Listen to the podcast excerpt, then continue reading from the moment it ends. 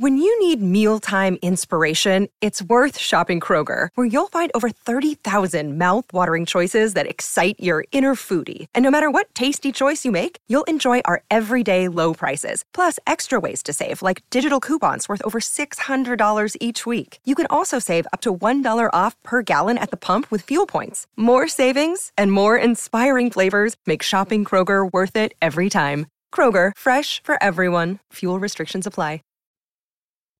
Why are so many dogs suffering from health issues?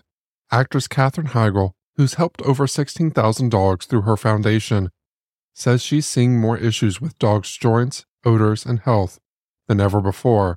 After doing a ton of research, she feels there's one place we can look to improve any dog's health their food. What she discovered is that the way many dog foods are made can actually create toxins that could be wrecking our dog's health and this is true even for many premium brands. Fortunately, she found that just by adding a few special superfoods to her dog's food, she saw huge transformations in their health.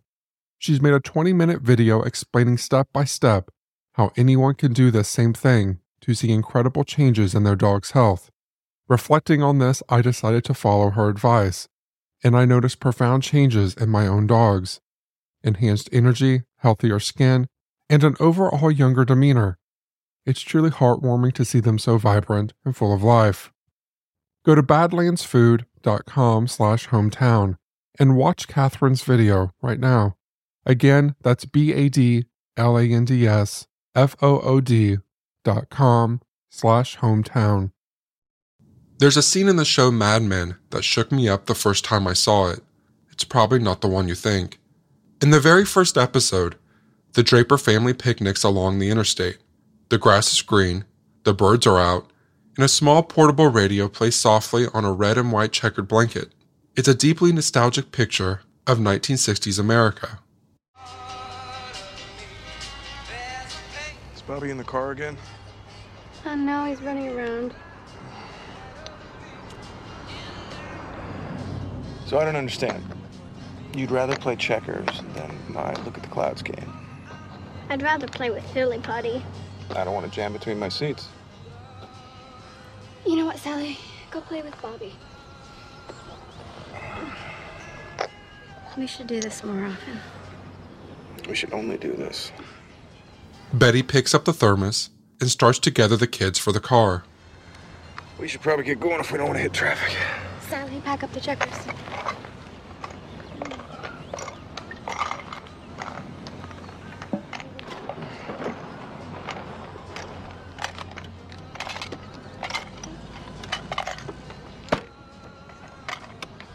Check their hands.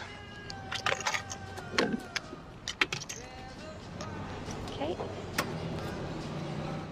Don takes one last swig from a small white can of Lone Star beer before throwing it as far as he can into the field. Betty grabs the blanket, full of plastic and paper, shakes it off into the grass, and then they just walk away. When this first aired on television, I remember just sitting there in disbelief. I was used to seeing explosions of all kinds of violence on screen, but this littering was jarring. It was so hideous, and yet so ordinary and casual. You realize, seeing things like this, that this is why all of your teachers made such a big deal out of Earth Day in elementary school. Something really bad happened in the 19th and 20th centuries. Up to that point, nature had been mostly immune to our appetite for destruction. It used to be difficult to litter, as in, if you tried to do it on purpose, you would be hard pressed to succeed in hurting nature in a meaningful way. We could never destroy our planet with discarded clay jars, wooden spoons, or stone manufacturing. Even glass and gunpowder and mining were relatively clean. We could never ruin our native planet with catapults, but we can bury it six feet deep in a mountain of plastic. It's kind of like nature set on us for the first few million years. Then very suddenly, we got the upper hand, and we did not know our strength. Once we got this upper hand, we never let up. Nature was merciless, and so were we. We shredded it with bombing campaigns and poisoned it with Agent Orange. We filled it with garbage, crushed every rock, and cut every green thing that could make us money. Nature was simply fuel for our factories, fireplaces, and the latest fashion. Remember the 19th century trend of wearing beaver skin hats nearly drove beavers to extinction. But to be fair, even today, we're not bigger bullies than people of the pre modern world. We're just bigger, period. Science and industry have made us more dangerous than we once realized. The problem wasn't really that people suddenly lost their love of nature, it was that we as a species suddenly gained the power to destroy it with our indifference. And toward the end of the 19th century, American cities were simply spinning out of control. According to Martin Melosi in his book Garbage in the Cities, appalling stories of overcrowding, like the one where 33 Serbian workers and their boss lived in a five room house, or the common practice of keeping farm animals in basements and even slaughtering them there, were all too familiar. City dumps were open landfills where food waste, human waste, and dead animals stewed in the sun. Streets were covered in the black mud of well trod horse poop, and work horses often died in the harness, leaving a trail of huge, bloated bodies throughout every American city. The smell, by all accounts, was horrific. This is Melosi again. Since the life expectancy of a city horse was only about four years, due in large measure to overwork and abuse, Carcasses were plentiful. New York City scavengers removed 15,000 dead horses from the streets in 1880. As late as 1916, when motor vehicles dominated the streets, Chicago scavengers still had to remove 9,202 carcasses. On top of all that, pollution. About 80% of urban waste went right into the nearest body of water. Downriver from major cities, public and private beaches looked like cesspools and it was not uncommon for swimmers to be suddenly nudged by mattresses and old shoes. Black flakes of soot snowed down year round from factory smokestacks, and pretty much everything you could see, touch, smell, or taste was covered in a thick film of grime. One historian summed up the situation by suggesting industrialism produced the most degraded urban environment the world had ever seen, for even the quarters of the ruling class were befooled and overcrowded and this degraded urban environment helped promote the growth and preservation of the national park system, in part just because everyone wanted to get out of them. City life had become so gross and inhospitable that it had people dreaming again of wide open spaces. Arguably, the greatest of all American open spaces is the Grand Canyon in northwestern Arizona. The same industrialization that was ruining American cities in the late 19th century covered the country with railroads and made coast to coast travel more convenient than ever before.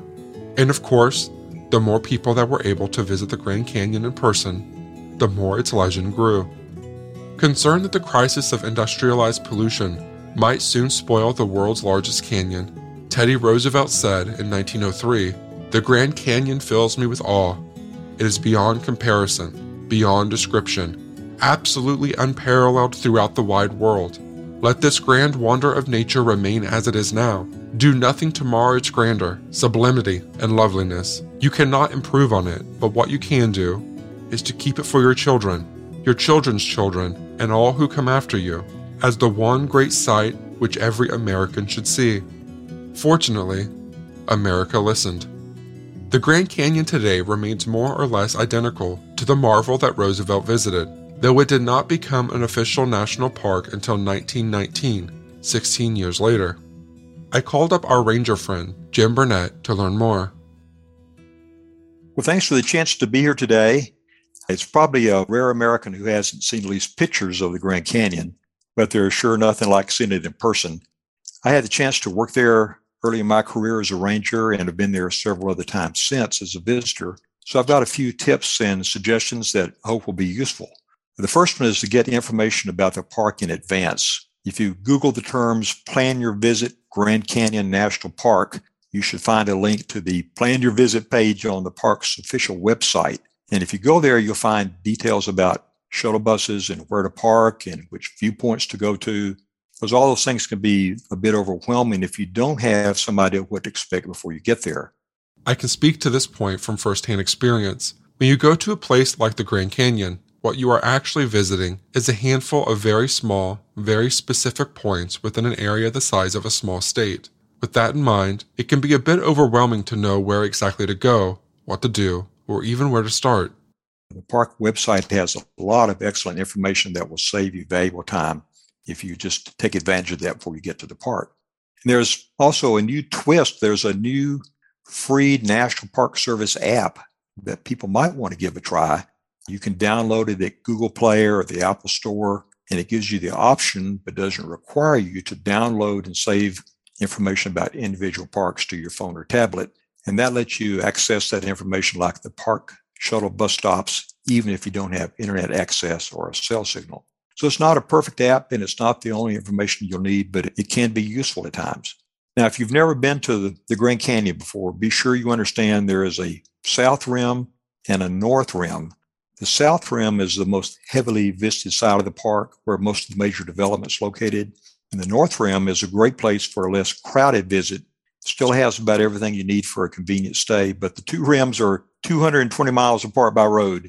When I worked there, we would occasionally find somebody show up on the south rim and they wanted a quick 10 minute trip over to the lodge on the north side, and we had to give them the bad news. So if you're planning your visit, be sure you know whether you're going to the north side or the south side. The south rim is open all year. The north rim is only open from about May 15th to October 15th because it's a thousand feet higher in elevation. And they get a lot of winter snow.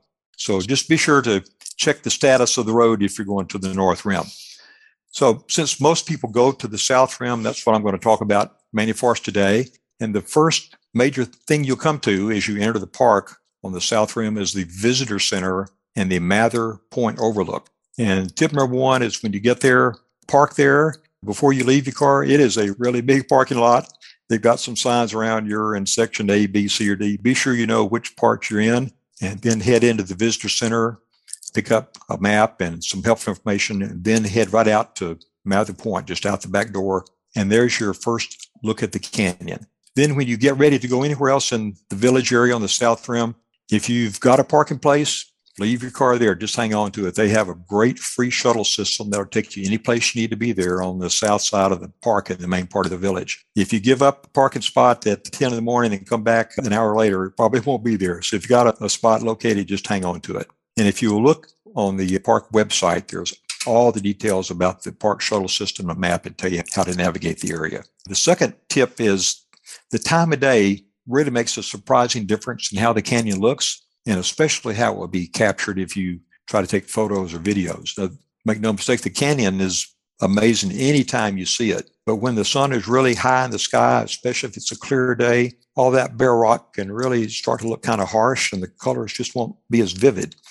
So, if possible, if you can spend a night there, right there in the park or close by, so you can get up and enjoy the canyon early in the morning, late in the evening, I think you'll really have a much more enjoyable visit and it will really look much more dramatic to you. When the sun's lower in the sky and there's shadows on the rock formations, I think you'll find the canyons even a lot more beautiful than at midday. And if you get there and it starts to cloud up, you've got clouds in the sky, then don't let that give you concern. In a lot of ways, the canyon is really even more beautiful when you have clouds because you get these neat shadow effects on the rock. And if you are there for sunset and the sun's coming down behind the clouds, you can really get some dramatic sunsets. I'm not a an expert photographer, but I do enjoy that as a hobby. So I do have a couple of suggestions about that, particularly if you want to go for a sunset shot and you're going out to one of the overlooks, give yourself some time to get there because everybody else wants to go to the overlook for sunset as well. So there's nine overlooks along the popular seven mile drive called the Hermit Road, used to be called the West Rim Drive. And from early March until late November, the only way you can get there is by riding the shuttle bus.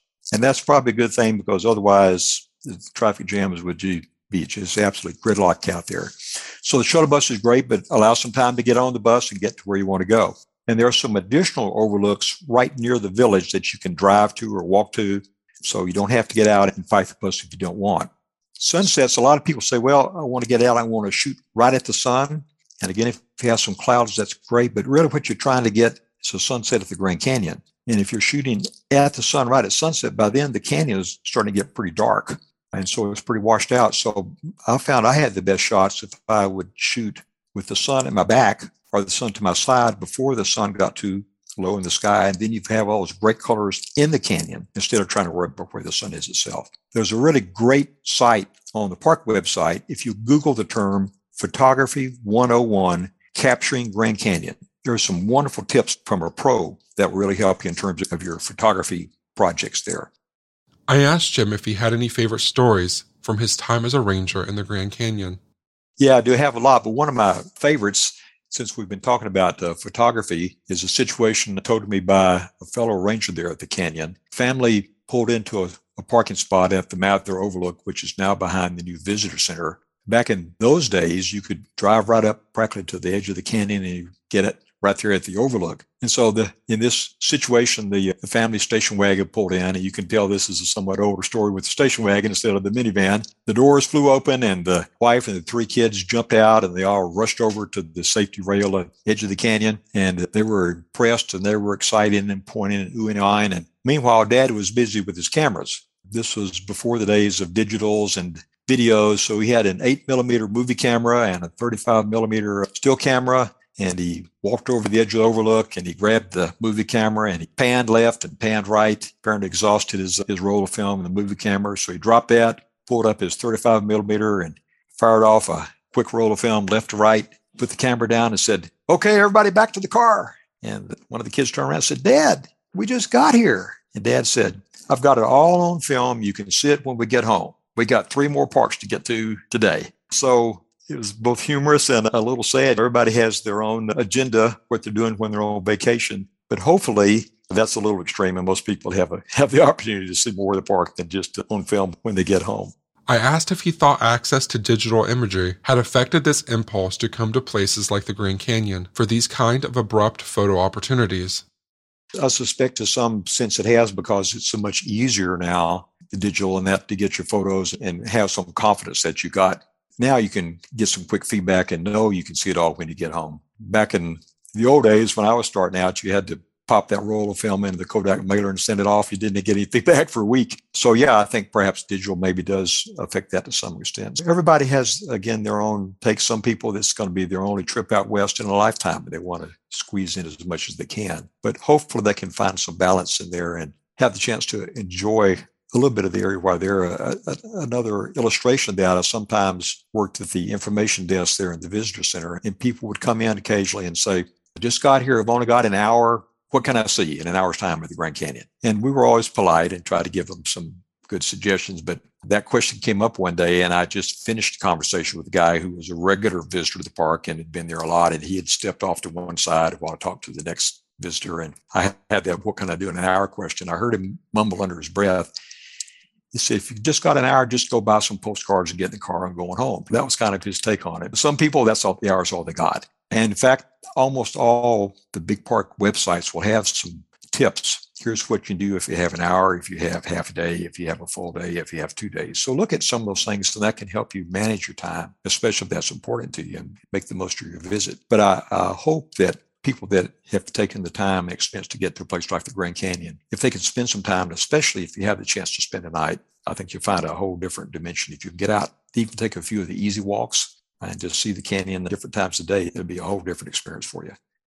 Most people visit the South Rim as opposed to the North, but I wanted to know the difference between the sides and whether it was worth making the long trip around to see the canyon from both sides. It's a great question. It's a four to five hour drive to drive around from one side to the other. And the canyon is really impressive from both sides. The North Rim is a much slower paced kind of experience because there's not nearly so much development. But I think if I had only the two days, I would choose one rim or the other and spend the time there and go look at it from different viewpoints, get out and take some short walks, some intermediate walks, and really enjoy it more in depth rather than spend a big chunk of your time driving from one to the other. It doesn't look dramatically different from one side to the other. So I think I would pick one and focus on it. That'd be my suggestion. I asked for any other tips he might have for saving visitors time and trouble. The South Rim is at 7,000 feet and the North Rim over 8,000 feet. So unless you live at a high elevation, if you jump into something a little too vigorously in terms of hike, you're going to be wondering who stole all the oxygen out of the air.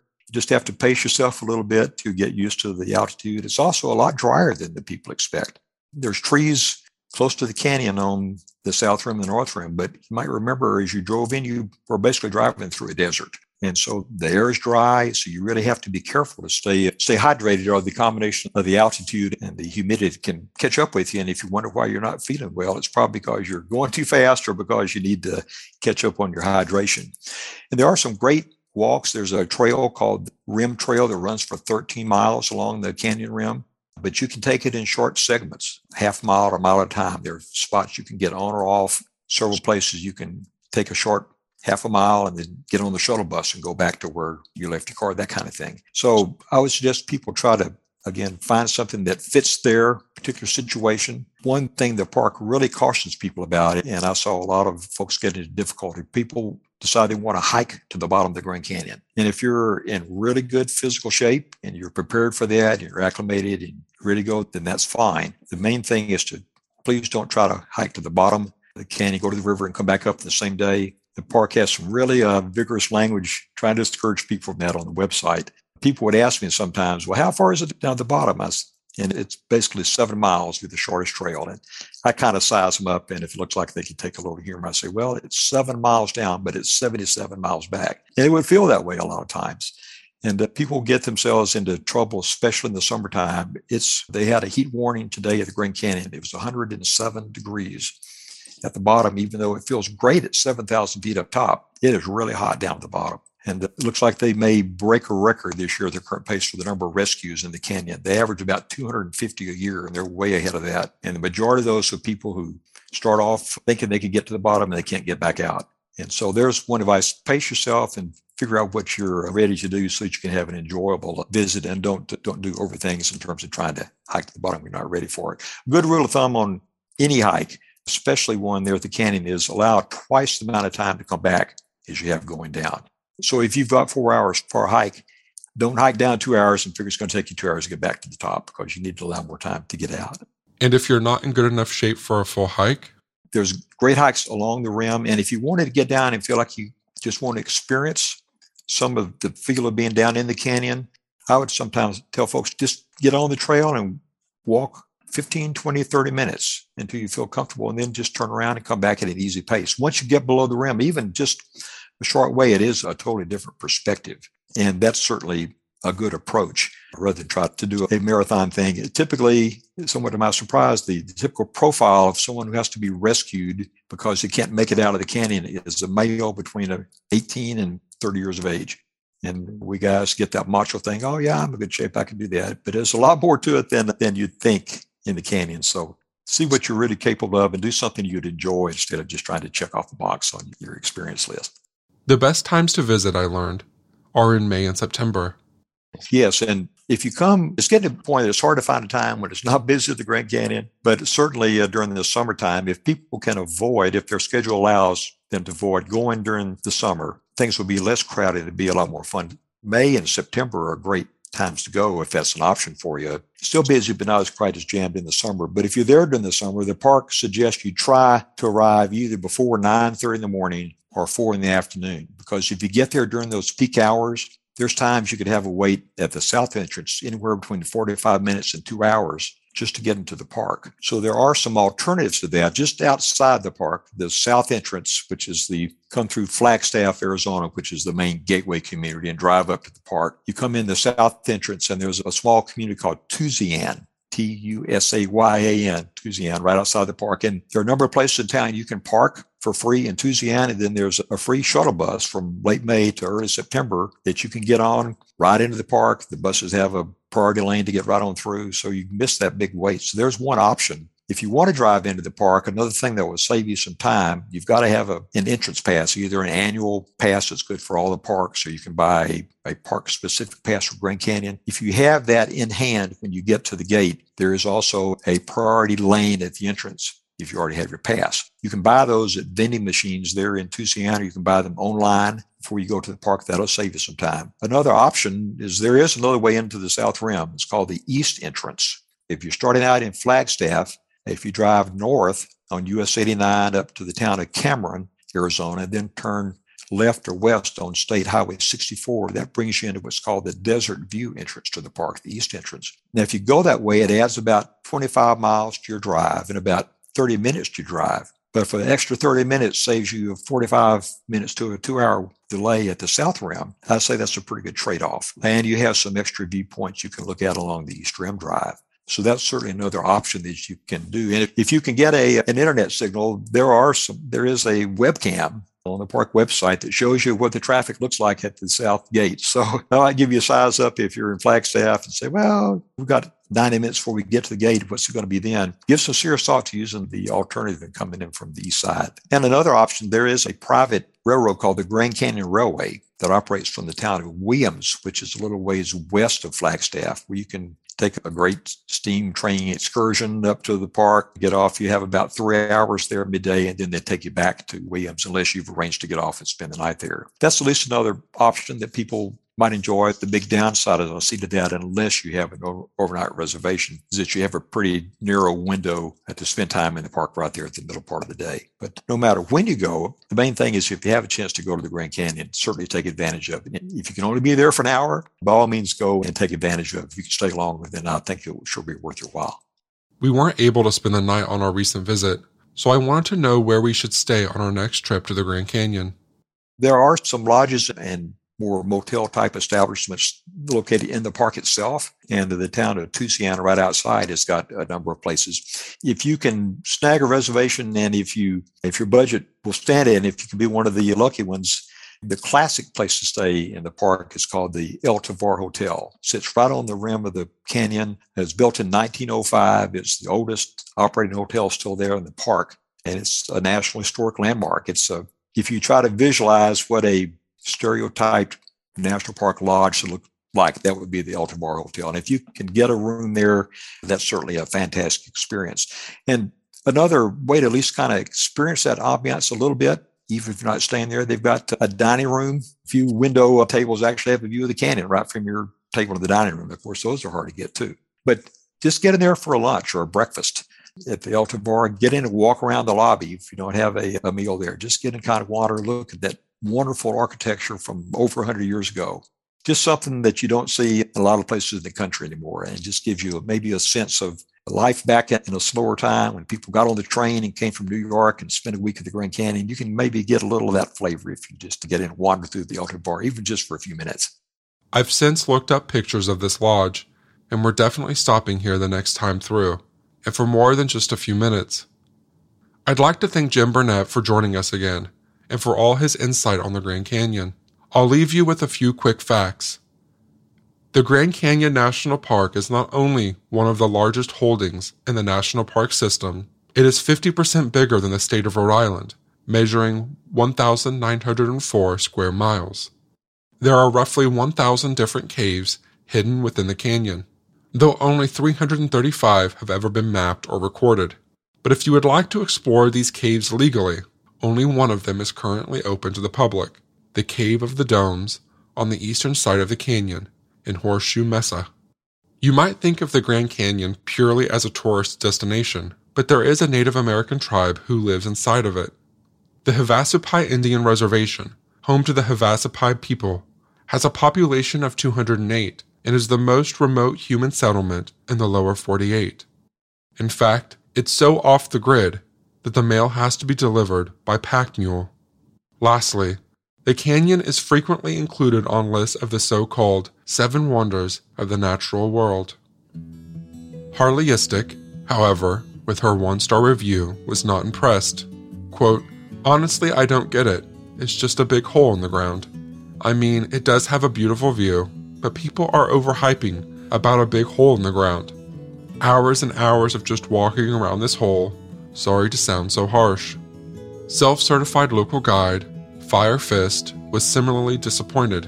I've been to the Grand Canyon once before when I was a kid.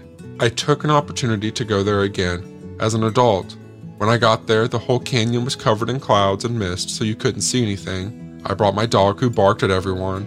The people at the canyon were rude, as all the people in the state of Arizona are. I found I couldn't take my dog anywhere, and it didn't matter because I couldn't see anything and from Whitney Scott, I visited the Bland Canyon in June of 2018. I was very excited to take my inner tube down the Cottonwood River. It was awful. It was super rocky. I cut my foot on a rock, and my inner tube popped. The water was moving a little too fast for my liking. It was really cold. After my tube popped, I had an incredibly difficult time getting out of the canyon. I couldn't find a ladder anywhere. Sad face. Will never return. Among the one stars review, you will find for the Grand Canyon online is this weird trend of people claiming to have lost their pants on their visit, as in when they go to the Grand Canyon, their pants fall down or disappear. I don't get it either, but this is from Cheeto Puff. It was a very fun trip, except when me and my husband went up to get a closer view, we were knocked down on the ground. When we stood up, our pants were gone. Please fix this in the next patch. Thanks. DJ, the DJ Croc, claimed to have seen more of his grandparents than he bargained for. I was visiting with my grandparents and my brothers. We were having a great time, or a horse woggle, as New York grandma would say. We walked up to the edge of the cliff. I looked down and felt a weird sensation. I looked back up, and my family were in their skivvies. My grandma had my pink underwear on, would come again. And so on. There are hundreds and hundreds of these vanishing underwear reviews that are clearly not actual critics of the park, but rather just some kind of viral, nonsensical joke. If anyone out there listening knows the funny part, reach out and let me know. In the meantime, in the next episode, we'll be visiting Death Valley.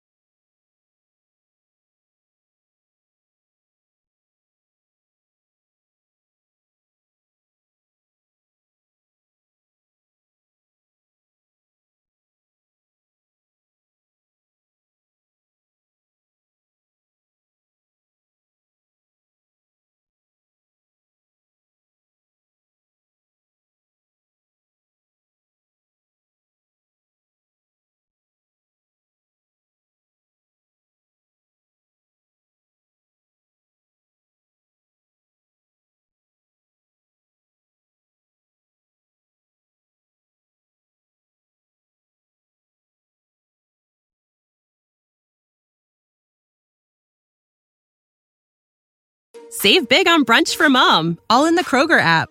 Get 16 ounce packs of flavorful Angus 90% lean ground sirloin for $4.99 each with a digital coupon. Then buy two get two free on 12 packs of delicious Coca Cola, Pepsi, or 7UP, all with your card. Shop these deals at your local Kroger today or tap the screen now to download the Kroger app to save big today. Kroger, fresh for everyone. Prices and product availability subject to change. Restrictions apply. See site for details.